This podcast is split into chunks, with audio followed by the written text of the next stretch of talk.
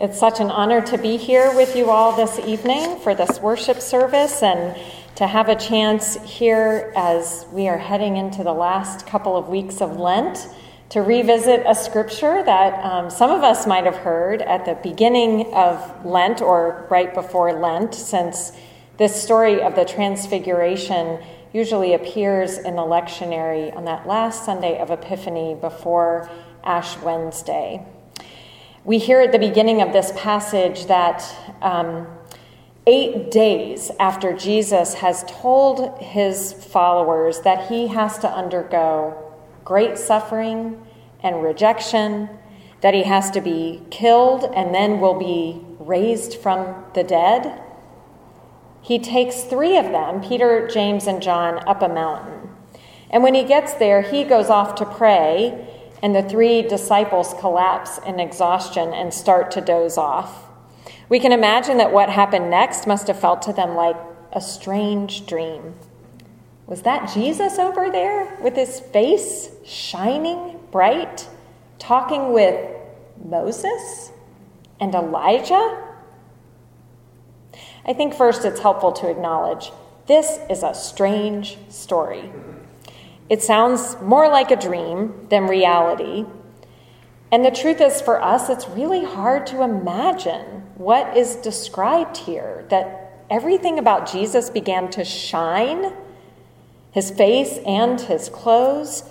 It might help to remember that it's not the first time something like this has happened in the Bible. In the book of Exodus, when Moses goes up Mount Sinai to meet with God, he comes back with his face radiating such light that the Israelites can't even bear to look at him.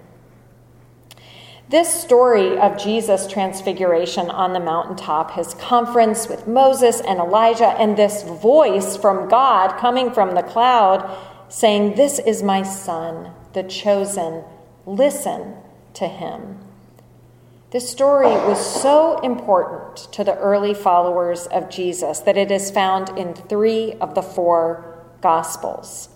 And it's important for a few reasons. It affirms our claim that Jesus is God's beloved Son, the Messiah. It exalts him above the law, represented by Moses, and the prophets, represented by Elijah. And it also foreshadows Jesus' death and resurrection. In Luke, we hear that Jesus is talking to Moses and Elijah about his departure. When we reflect on this story, all of this is what we want to hold on to, just like Peter wants to pitch a tent and hold on to this event. It is the glory of what happens on the mountain that we cling to. But there is another story that all three of the gospel writers place immediately after the transfiguration, when Jesus and his disciples come down the mountain into the valley below. It turns out that while they were on top of this mountain basking in glory, there were nine other disciples who had been left behind in the valley, staring helplessly at a father and his son trapped in agony. The writer and pastor Debie Thomas describes that scene vividly. In the valley, a boy writhes in the dust. He drools, he cannot hear, and his eyes, wide open, feral, see nothing but darkness. Around him, a crowd gathers and swells, eager for spectacle. Scribes jeer, and disciples wring their hands in shame. Frauds, someone yells into the night. Charlatans, where's your master? The scribes ask the disciples an umpteenth time, Why has he left you? We don't know, the disciples mutter gesturing vaguely at the mountain. Panic wars with exhaustion as they hear the boy shriek yet again. He flails and his limbs assault his stricken face. A voice rends the night. This is my son, a man cries out. as he pushes through the crowd to gather the convulsing boy into his arms. Everyone stares as the father cradles the wreck of a child against his chest. Please, he sobs to the stars, please, this is my beloved son. Listen to him. Today's passage tells two stories one about the glory of God's presence, and the other about the agony of God's absence.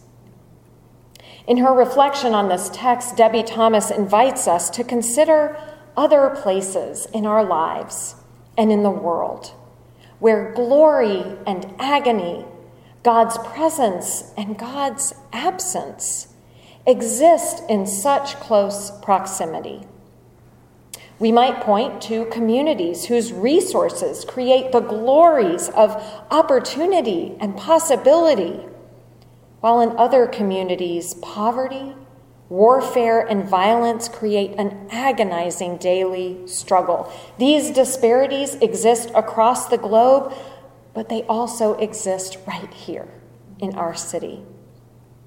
And yet, we also know that the most comfortable among us know too well the agony of God's absence. When faced with isolation and loneliness, physical and mental illness, broken relationships, and inexplicable hardships, while those with little material resources know the glory of God's presence through love and family, cultural traditions, and community support. Regardless of who we are or where we live, we all know something about the proximity of glory and agony of God's presence and God's absence. Reflecting on the glory of the mountaintop and the agony of the valley, Thomas concludes Here is the great challenge to the Christian life, the great challenge to the church, the body of Christ.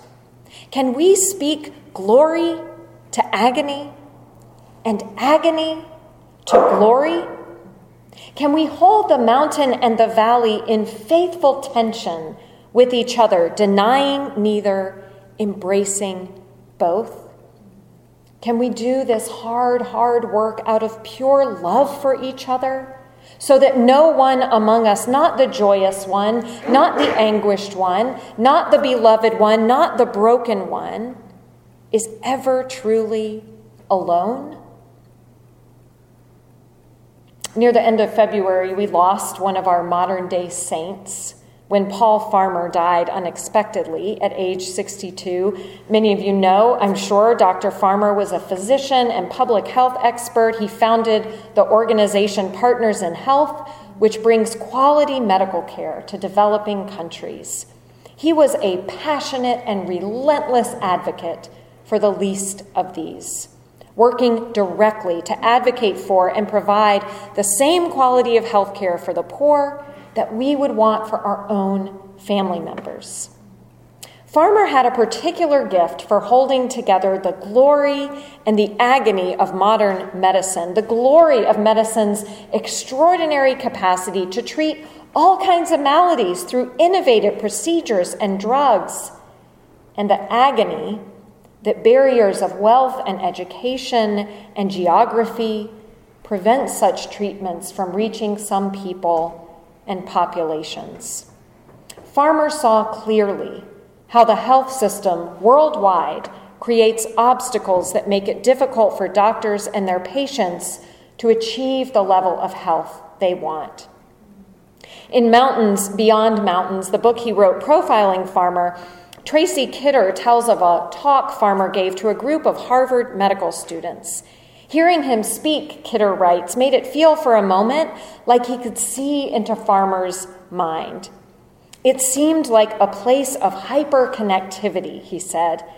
At moments like that, I thought that what Farmer wanted was to erase both time and geography, connecting all parts of his life and tying them instrumentally to a world in which he saw intimate, inescapable connections between the gleaming corporate offices of Paris and New York and a legless man lying on the mud floor of a hut in the remotest part of remote Haiti.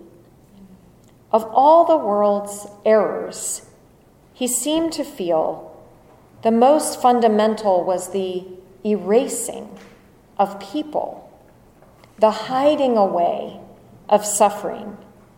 My big struggle, he said, is how people can not care, can erase, can not remember.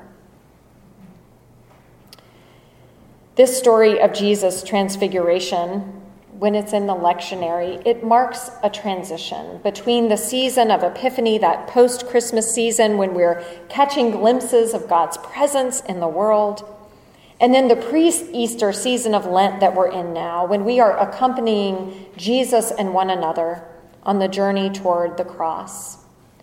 This transition is captured in this story between the glory on the mountaintop and the agony in the valley, where a suffering child is in danger of being erased, forgotten, abandoned. Thankfully, just in time, Jesus arrives to hold them together the mountain and the valley, the glory and the agony. He returns to the disciples he had left behind and he heals the child. He also demands, in some pretty strong language, that the disciples learn how not to abandon each other or any of God's children. I don't know about you, but I can relate to those nine disciples left behind in the valley, helplessly watching a suffering child and his distraught father, unsure how to help. We know how it feels when our desire to not just think and feel our faith, but to enact it, to live it out. We know how it feels when it seems to fall short we feel the sting of Jesus' exasperation with those disciples who can't seem to do what he wants us to. So, how do we do it? How do we speak glory to agony and agony to glory? How can we make sure that those in agony, whether they're sitting next to us in worship or they're on the other side of the world from us, escaping from a war, how do we make sure they know they are not forgotten? Not by God and not by us. This is my son, God says out of the cloud. Listen to him. This is my child, the distraught father says to the crowd. Help him. This is our task to hold together the glory of the mountain and God's presence and the agony of the valley and God's absence. So, how do we do it? Well, here at Richmond Hill, you are doing it daily. Because as you know, it starts with listening. Listening for those around us, those in our city who are crying out listening for what the past has to teach us, and listening for the dreams of those longing for a better future. We can listen. We can also show up however we can. When the natural disaster hits, or the invasion comes, or the prognosis is not good, or the plan falls apart, or the heart breaks we can ask for help when we are the one who is struggling, who is feeling the agony of God's absence. We listen, we show up, and we pray. Trusting that even when we are sitting in the agony of God's absence, we can ask for God's help and guidance and lean on the promise of the glory of God's presence. We come together to do this work. We stay together. And we do it all looking to the face of none other than God's own Son, who shows up at the moment when all seems lost, and who models for us in his life, in his death, in his resurrection, how to speak glory to agony and agony to glory, how to hold together the divine with the human how to cling to God's presence in the best of times and in the worst. Amen. Amen.